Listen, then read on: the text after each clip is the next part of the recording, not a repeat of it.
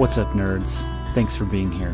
Today I talk with my friend Dr. Zach Bowden, an assistant professor of theological studies and a scholar in the field of church history and American Christianity.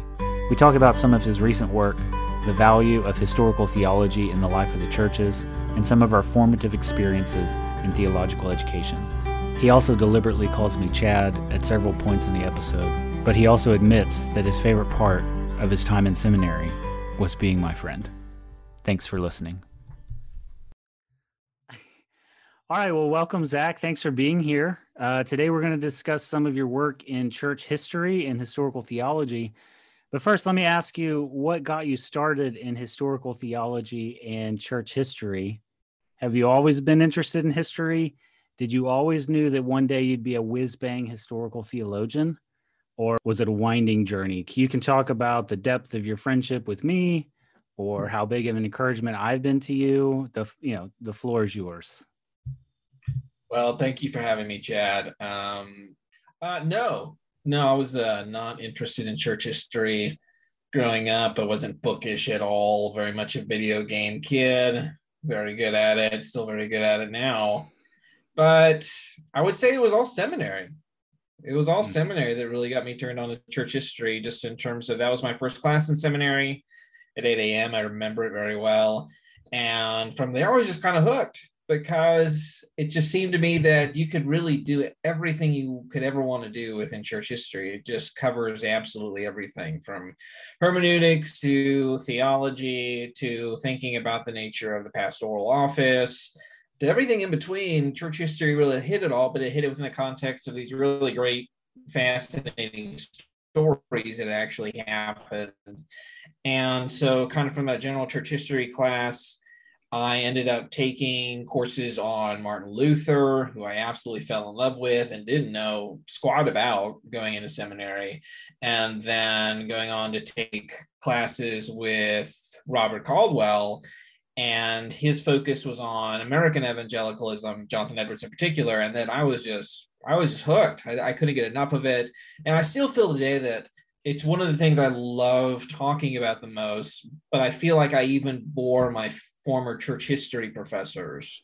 Like, I mean, they're even like, no, that's enough church history, Zach. Mm-hmm. And it's just something I've always just been enthusiastic about ever since seminary, and have kind of tried to incorporate it any way I can and in anything I do.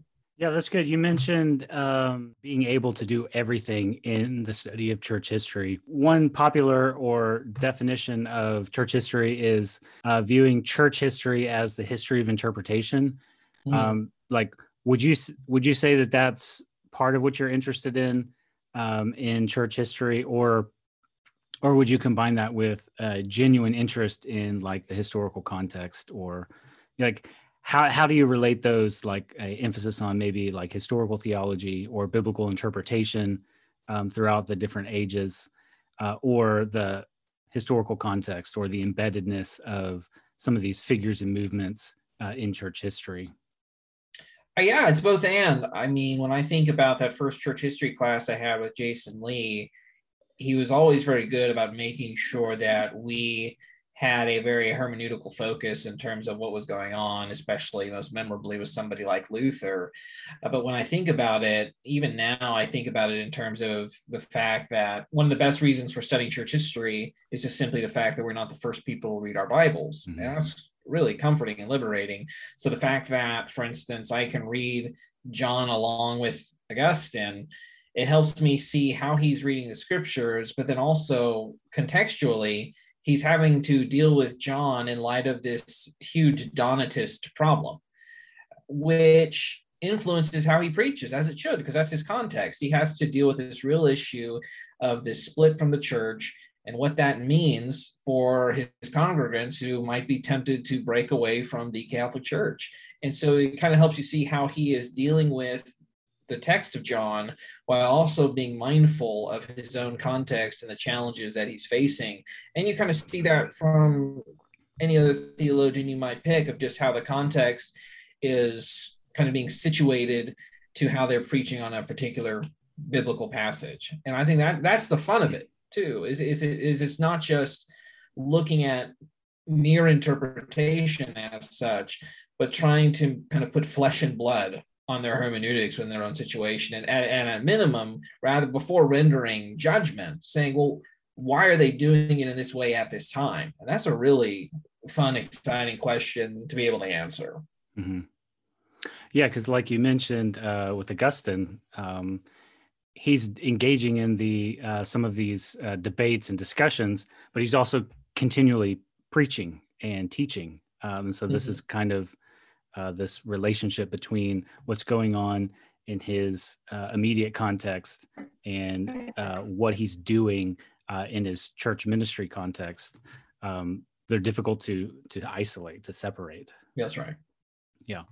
So you mentioned here, we've talked in your kind of discussion, some of the early church era and the Reformation era, but in the recent book that I wanted us to kind of talk about, the recent book, Historical Theology for the Church from B and H, you have an essay on the church in the medieval era. I just wanted to see if you could tell us, what are you doing in this essay? And then, like, why study the medieval era this closely? What stood out to you when thinking about the church in this particular era of church history?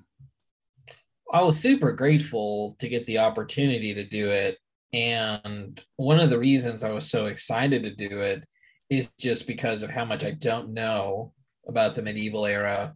And if anything, after finishing the chapter, just realizing the unexplored ocean that still remains with the whole medieval era.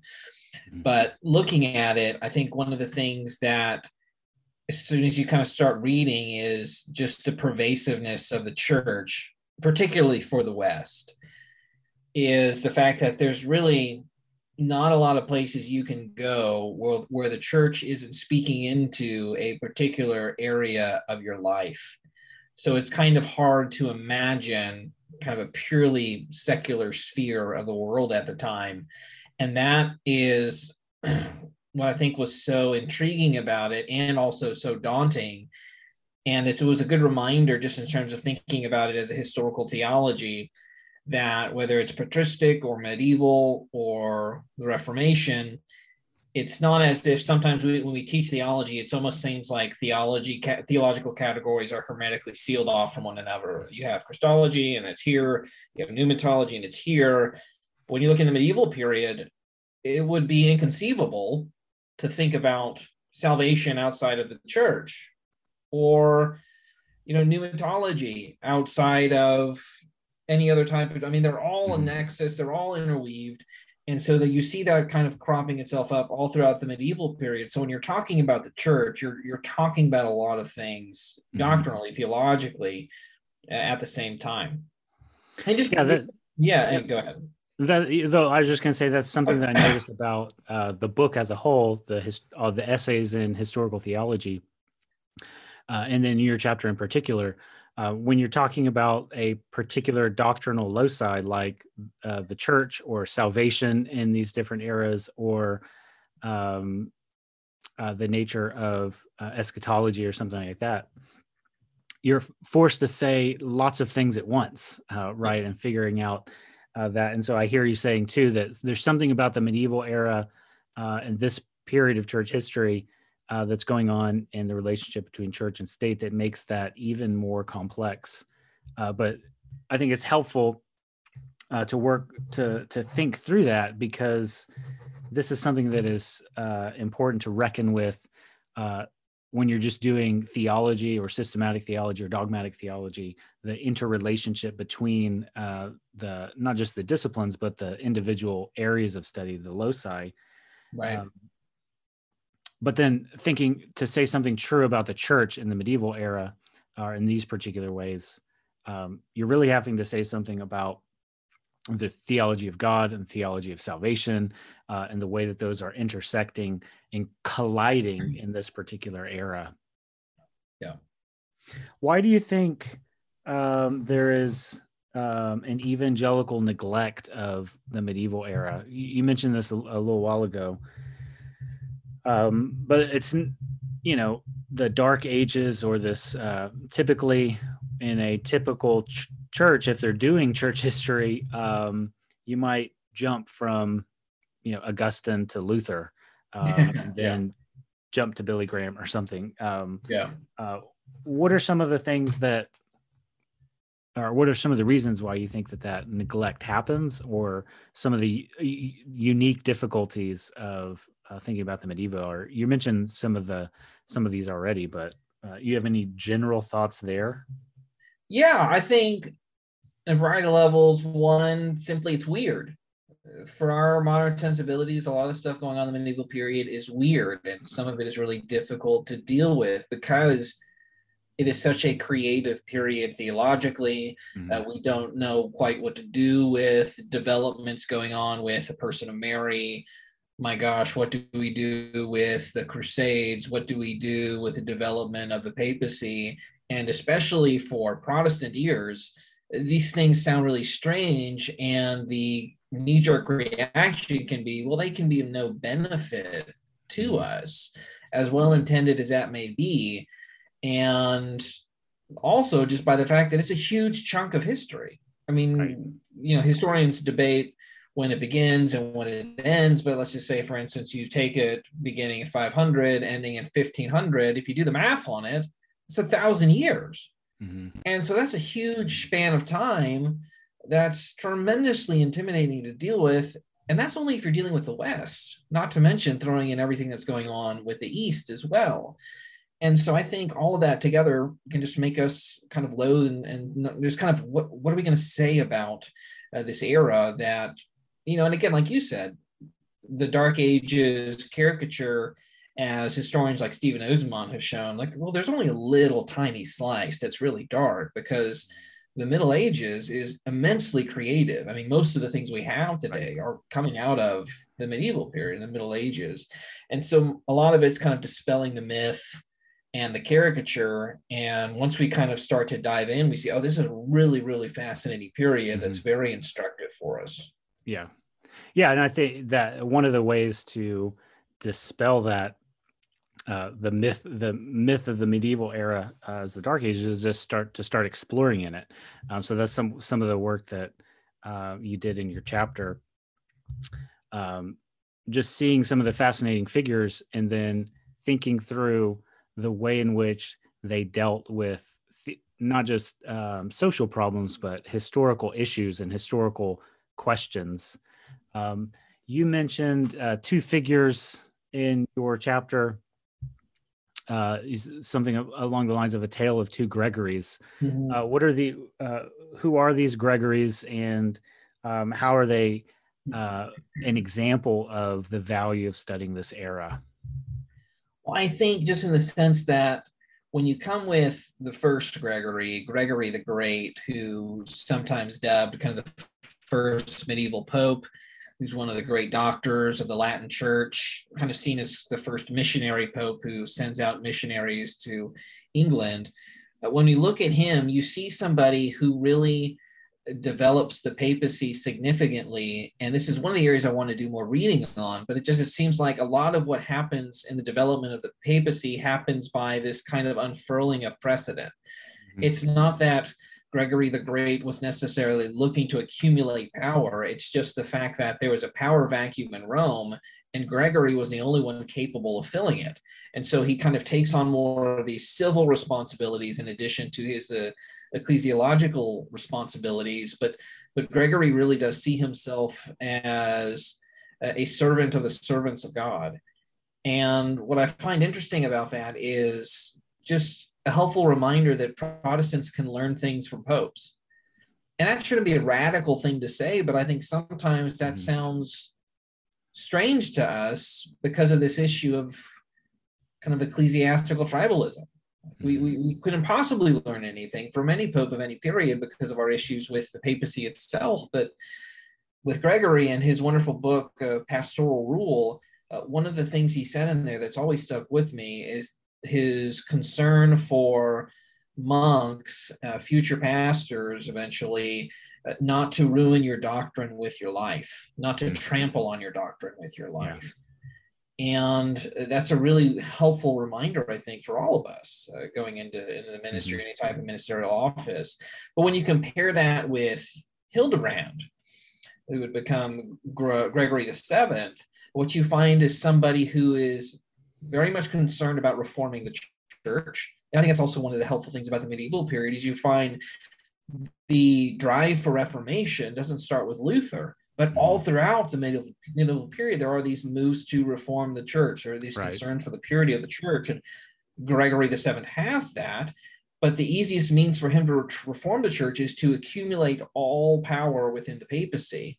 And so because of that, he makes himself kind of this supreme pontiff on earth, and is the exact opposite of Gregory the Great. Right. Is that Gregory the Great really sees his office as trying to embody this Christ-like ideal of service, whereas for Gregory the Seventh, it's very much acquiring every semblance of power, ecclesiastical or civil, on earth. And so you kind of see a tale of two guys in the same office who go down very different paths. Mm-hmm. Granted that by the time you get to Gregory the Seventh, the precedent of the papacy has grown a lot, and Gregory's really able to bring that all together in himself. So two different visions of what the Pope should do, two visions of what church reform looks like.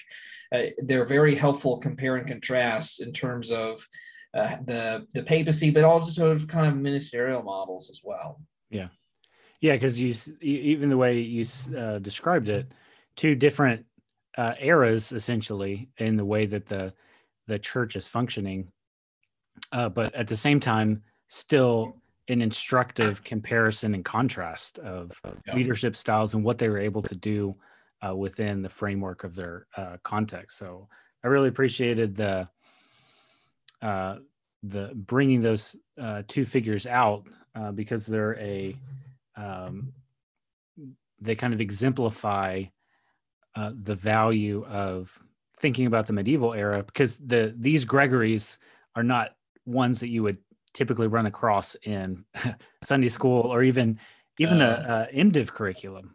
So I think that's helpful as well. So, because I think sometimes it's hard as we're thinking about learning from those from our different traditions, however hard that is for us in contemporary era, looking back and specifying maybe in the medieval era or the Reformation era, seeing examples of that, both good and bad, can kind of be a way for us to kind of do that, even if it's even if the people we're listening to are in the past, maybe train our muscles to be able to do that with someone we disagree with, today. Yeah. So, like, to transition from just kind of the more general question, the book that this essay is in, Historical Theology for the Church. And of course, for some, that would be a misnomer. like, what are you talking about? How can historical theology be for the church in a way that's not just pedantic, or in a way that's not just sourcing your own tradition? Mm-hmm. So more broadly, as you've thought about this over the years, since your doctoral work and some of your initial readings through the way that you have done this in the churches, in various ministry contexts for students and in scholarship, what would you say is just generally the value of church history or historical theology? Someone asking the question, why would I need this if I'm struggling to read my Bible or do theology? What is the broad value of this type of study, historical theology, or even just church history in general, for pastors, students, or interested church members? What are some of the things that you would say? Yeah, well, I think one of the things is just once you dive into church history, it reminds the ones struggling with reading their Bibles that they're not the first person to struggle with reading their Bibles. Is that some of the great theologians we look up to had those struggles at different points of their life, or had a variety of doubts about the faith or the nature of their own lives and dark nights of the soul and things like that. I mean, I always just come back to this idea that we're not the first people to read our Bibles. And because of that, we have this wonderful tradition that we can go back and see how they've been working out questions that we have to ask ourselves every single day. So in a sense, with church history and historical theology, you just have to face, why would you reinvent the wheel? Is you don't have to start from a blank page. You have a wealth of information before you, and it all just kind of reminds us what John Webster taught us, that theology is always done within the domain of the church. Is that kind of church history testifies to that time and time and time again. And so, for instance, when you think about, well, one day you're probably going to be sitting in a local church and you're going to be passing a plate of crackers down the aisle, and maybe you're going to have a kid and they're going to think it's snack time and they're going to grab something and they're going to grab a cracker, and perhaps you're going to say no. Well, then you have to explain that whole situation to that kid. Well, that's a theological question with a whole lot of significance, but that question has been answered over and over and over again throughout the history of the church in terms of what is the supper, what is the nature of the presence of Christ there, all of these questions, and they've already been answered in a variety of ways, and we get to kind of enter into that conversation. Why wouldn't you want to take advantage of that conversation? Regardless of how it explicitly comes out in teaching ministries or anything like that, we can see how the church has wrestled with these issues. And so it reminds us, too, that the issues we keep seeing come up over and over again throughout the history of the church kind of help key us into what are the significant things we should be looking at? What are the main things we should be worrying about within our churches? Yeah. Yeah, I like that, because we're familiar with the idea of church history is really the history of interpretation, historical theology, digging into some of the implications of different readings of the scriptures. But I like the point you made that not only are we not the first ones to read the scriptures or read Paul, we're also not the first ones to struggle to read the scriptures and struggle to relate the meaning of the text to our current ministry context, whatever's going on. So I like that added dimension of not just a history of interpretation, but also a history of the reception of these texts. So of reception history of a community that's grappling with these things and struggling and fighting to grow in Christian maturity as well. I read the new bio of Karl Barth, and we all know Karl Barth was a professor. And so for us as professors, you form with an I, we know the pressure of having to get lectures ready and get ready for the classroom. But it was one of the most fascinating things about reading this Barth bio is every time he moved to a different university, he would always emphasize how unprepared he felt, how everything was always last minute prep. He never felt ready. I mean, these are things I hear us tell each other all the time. Right, yeah, exactly. And here's arguably the most significant theologian of the 20th century saying the exact same thing. And that's, my word, that's really refreshing. Mm-hmm. That is really refreshing to hear. Here's this guy, this titan, and he's having the same kind of academic classroom woes that professors still have today. And I think there's even that, this little detail, man, that's helpful to know. Yeah. Yeah. So just broad patterns, but also specific vignettes or anecdotes that can help encourage us in the task and then also shape kind of how we interact with those things. Yeah. Excellent. And as we're thinking about just the process of thinking about the meaning of the text in light of the way that the church has receive those texts and that theology. We've talked before, you've been thinking about this idea of reflexes in church history. What are some of the, tease that out for me. What do you mean when you talk about and teach about reflexes in the history of interpretation? Yeah, well, I think of it in terms of a lot like, the guy behind you, Spider-Man, and when I think of Spider-Man, I naturally think of Tobey Maguire's Spider-Man. As far as I'm concerned, he's the GOAT of the Spider-Man of the superheroes. There's really no Marvel universe without Tobey Maguire, in my estimation. But when you think about that great scene in the movie where he's walking to the cafeteria and he's just got his spider powers and he slips and then he kind of reflexively grabs everything on the lunch tray. That's kind of what he reflexively does. And so thinking about when we read the Bible, where do we kind of reflexively go in our mind in terms of interpretation? Mm-hmm. And I like to take that question to different Bible interpreters. So, for instance, to go back to Augustine, if you kind of read through his homilies on John, you find his reflexes, for instance, to be very, very different from mine. And it was John Webster who really kind of put this point out, because John Webster, it seems, his whole project is trying to get us to reflexively begin with God. Over and over and over again. He's kind of always kind of making that point that just naturally, because of our need for a redeemed intelligence, we're never starting at the right point. You've got to start back here, reflexively go back here. Right. And I think you see that kind of played out in church history, is where with Augustine, he'll be talking about, in John's gospel, Jesus calling Philip, you know, here's a man and an Israelite whom there's no guile. And then Augustine will just kind of dive into this conversation about what guile is and discuss kind of its two-sidedness. Or he will start talking about Jesus, and he will inevitably go Christological. He will go to the nature of the incarnation. He just has these different types of instincts where, even if we would say they're wrong, they kind of wake us up to ask, well, what are my instincts? Right. How am I handling a particular passage?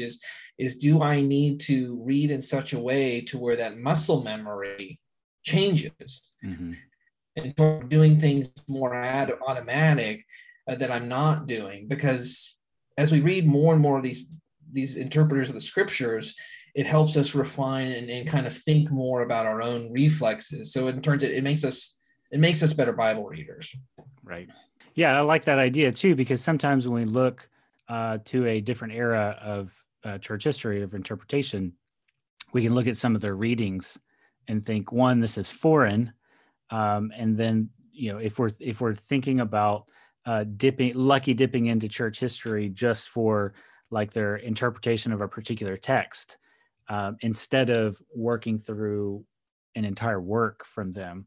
So like what you're saying, I like that an emphasis on historical theology and church history would give you the tools in which not only to dip into one particular place where Augustine makes a comment on a text, but also to process or encounter what Augustine is doing in his homilies or what he's doing in some of his polemical work. So as you said, so you can kind of pick up on not just the individual interpretations, but those reflexes, those the ways in which those patterns that start to develop in particular situations. And I like the way that you said this, you know, a answer to the question of how can reading and thinking about church history and historical theology help me in my ministry. It can, one, as you identify the reflexes of a different era, it will help you, at the very least, ask the question, what are some of the reflexes that are specific to me, and then also our era as interpreters, but also as preachers? Like, what do we care about? How are we engaging, you know, the cultural moment? Well, I think that preaching point's a good one, because you know, when you think of C.S. Lewis's famous warning that we're all in danger of becoming chronological snobs, we can think of that in a very general level of we're just not going to read old stuff. But that can also manifest itself in terms of we don't preach that way anymore, so we shouldn't follow the homiletical style of, this is since we're talking about Augustine, for instance, because that was a different era, a different time. It's not going to really apply for modern sensibilities. Mm-hmm. And that may be true to some degree, but also when you think about Augustine, this trained rhetorician, brilliant trained rhetorician, he'll start his sermons by just very simply saying, hey guys, this is what we covered last week, and I don't have time to go into it all again, so here we go. And again, there's something kind of refreshing about the fact that Augustine's not so pressed about having kind of the right polished introduction or the right story. Mm-hmm. He's just very much concerned about getting into the scripture itself and going forward, and or thinking about the fact that, well, he might get allegorical here. Oh, well, that's just totally wrong, and we got kind of snobbish about it. But no, well, what is he doing, and why is he doing it? And is there something fruitful there that we can still harvest? So it's always kind of even checking our own snobbery, even when we like to read old stuff like Lewis encourages us, that snobbery can sometimes run deeper than we know. Right. Yeah. I mean, I'd like to affirm that I do think that your snobbery runs deeper than you're aware. Oh my gosh. This is where the interview breaks down. Yeah, no, I really like that answer. Cool. Yeah, well, it's a good one. Well, I'm not cutting this stuff out. You know, why would you? Why wouldn't you? Well, yeah, just even like thinking the way that you might use a historical figure like Augustine, since we're fixating on Augustine here, that we're going to become. I don't know anything about Augustine it. But the way to utilize, say, Augustine's homilies as you're preparing to preach. I mean, I remember when you were preaching several times from the Gospel of John, and you're reading through some of Augustine's homilies, not necessarily for like you would a modern commentary where you're thinking, okay, I have a textual problem that I need solved, so let me go to Augustine, but rather you're in the text, you're doing the work that you're to prepare to preach, but then you're also reading Augustine's reflection on these texts, and then just kind of grappling with some of the theological realities that he's talking about in dialogue with those texts. And then when you go up to preach, some of those, as you mentioned before, instincts or reflexes show up in your preaching, even in the way that you kind of bring home a particular point or appeal to the heart in a particular way. Because I remember when you were preaching on passage John 14 through 16 on the Spirit and the relationship between the Father and Son.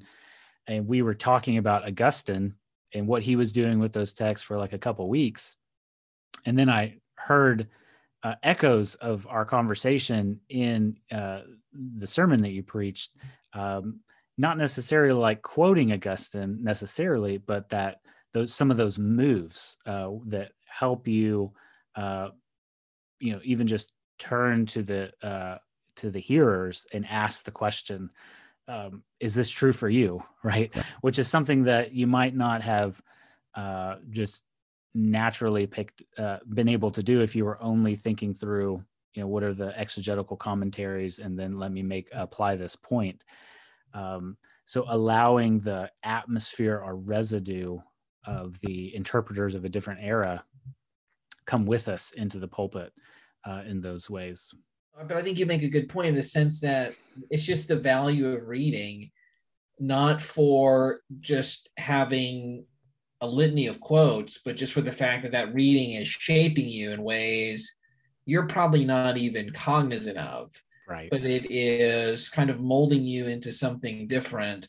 And I think Tim Keller said this, but he said, it takes about reading 100 different authors for you to kind of figure out your own voice. And I think there's a lot of truth to that is the value of inhabiting the whole Christian tradition to kind of help you kind of make sense of how to read and declare the scriptures in the time God has called us to.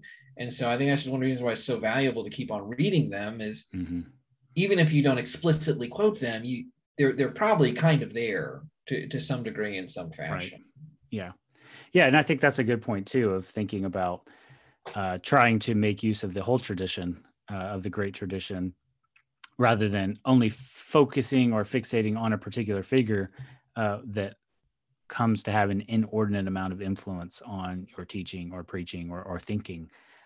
So broadening that even in your study of historical theology will then help you it will fund your teaching, your preaching, and your thinking even today. Good. Well, one of the things that I'm always interested in with guests or other people as thinking about a moment or a method that you encountered that made a big impact on you in your time as a student, and then also maybe as a teacher, what are some of the things that have stood out to you as things that you really like to do, or things that have made an impact on you as you have gone about the teaching task? Well, I mean, I had so many good teachers and still have so many good teachers. And the one that pops out of my mind is the one we talk about all the time. And that's where we were sitting in John Taylor's New Testament survey class. And he started at 7 p.m. there in Fort Worth Hall or Scarborough Hall, whichever one it was. And he started kind of walking us through the Gospel of John, walking us through and taking us through this trial motif. And by the end, by 9 o'clock, for those who had ears to hear, he basically turned it on us and asked us, well, we're on trial. And do you believe? And I think about that moment all the time. I mean, that was the worth the price of my entire seminary education. And I wouldn't say he did anything necessarily fanciful, is he just kind of just walked us through and brought us through John in such a way that it made us feel the force of the question, do you believe? That's the question that you have to reckon with in your own life. And it was a question that was posed to presumably a bunch of Christians who were training to be ministers in some form or fashion, but it was still a question that we needed to hear. And so it's just, it's, I think about that all the time in terms of that moment and how that moment came to be and the work of the Spirit in that moment, and just kind of those unexpected moments that you kind of have to be willing to give yourself to when you're a student, is that you have to be able to be willing to go along for the ride. You have to have docility. You have to be willing to be teachable, but you also got to have a lot of, you know, Aaron Burr in you as well, and be willing to wait for it. Yeah. You have to be willing to wait for those moments. Right. And there were just so many at seminary. Yeah. I mean, we've talked about that all the time. Yeah. I mean that, I feel like that's might be why it was memorable for you, but. Well, you were asleep. Yeah, well, there were some people that were asleep. I remember I was actually talking to one of my classes about this. We were talking about theological and biblical studies are not only about data collection and retention. So as they're taking notes, that biblical and theological studies is a contemplative task. It's a reflective discipline. But if that's the case, sometimes you have to work through the setup or the framework in which a magical teaching moment happens. And I remember the way you described it was really helpful, because there was a lot of setup. In some ways it was set up, but it was laboring. He used a certain theme or motif, and he labored through the entirety of the gospel. He was showing us a way in which the gospel fit together, but also developing that. Because I thought about that moment when he turned, and it was like, it wasn't only a pedagogical trick, like the card trick that you were trying to show me earlier. It wasn't just a teaching method. He had done the work of connecting what he was talking about to the shape and feel of John's gospel as a whole. So when he made that turn, it was a turn that John himself has made. And so like, I just remember that coming together, the weight of that question coming through in a way that I don't think we would have experienced if we hadn't have labored along with him, right? Because I know the guy that was processing email sitting beside me did not, because when it got to 9 o'clock, his watch beeped, and then he looked up and then started packing up his stuff, and then just kind of sat there like, and that was the moment we were going overtime. Yeah. And that was the moment when, for me, I mean, my heart was burning in the sense of I was feeling the force of this. But if you hadn't have been along for the ride in that sense, like you said, you would have never experienced that. You would have missed it. But it took work. It took work for him to do it as a teacher, but it also took the work of us to actually be locked in that moment. And I wasn't always locked in our class, but I am glad that I was locked in that moment. The example you gave here is a good example, as you know, what we're trying to do as professors, thinking through Bible and theology. But it also is a call. It's a call for the students to, you have to want that as well. Yeah, I mean, I want to be clear that I was completely locked in, Dr. Taylor, to every second. And number two is that, yeah, I think of it in terms of in the Jason Bourne series, when they're trying to brainwash him, they kind of ask him over and over again, do you give yourself to this program? And I really think that's the question a student has to be willing to answer. Mm-hmm. Yeah. It's like, do you give yourself to this program? And when I think about Taylor's class, it was not a kind of technological Disney show.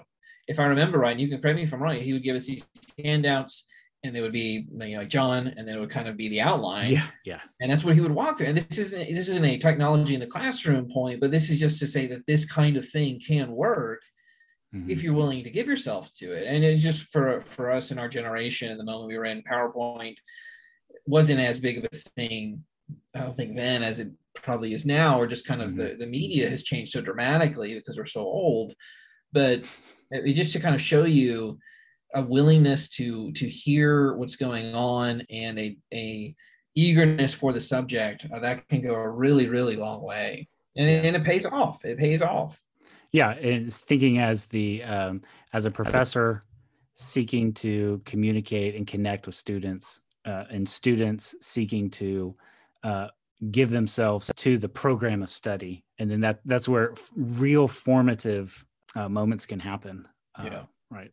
That's good. Well, you remember he would always tell us, you know, guys, you got to give yourself to the academic discipline. Mm-hmm. That's what this is, and I still hear that all the time. Yeah, yeah, it's a good example of. We joke about it, but friendships forged in the midst of thinking, training for ministry, and ministry itself are in some ways just as formative. The people that you come along with and come up with, in some ways, just as formative as the instruction we receive, for sure. Any other thoughts that you would want to say about the role of historical theology? In the life of the church and the life of the pastor or seminary student or someone training in biblical studies? Yeah, I think just in terms of the fact that the more we study historical theology and the more we study church history, I think the more and more it humbles us. The more and more it kind of shows us, and it kind of proves over and over again the preacher from Ecclesiastes that nothing's new under the sun. Mm-hmm. And it kind of shows us, as Rowan Williams said this so beautifully, as he used kind of a short book on church history, and he says, basically, if I'm reading First Corinthians 13 right, is I'm a debtor to a host of people with all of these God-given gifts.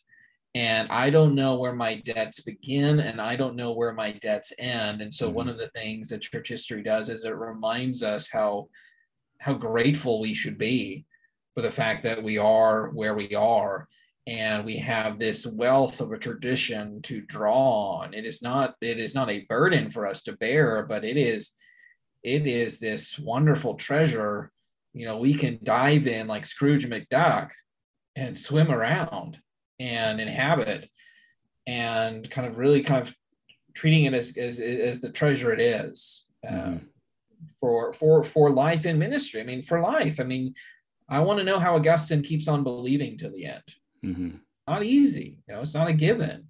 And so how do these guys remain faithful to the end, and gals remain faithful to the end, and all these different difficult contexts? It's always bears repeating. Yeah, that's a good word. That's a good word for us to end on.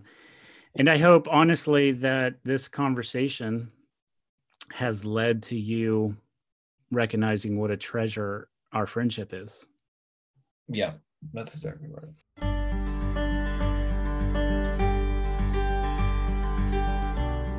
We did it. Is any of that usable? We did it.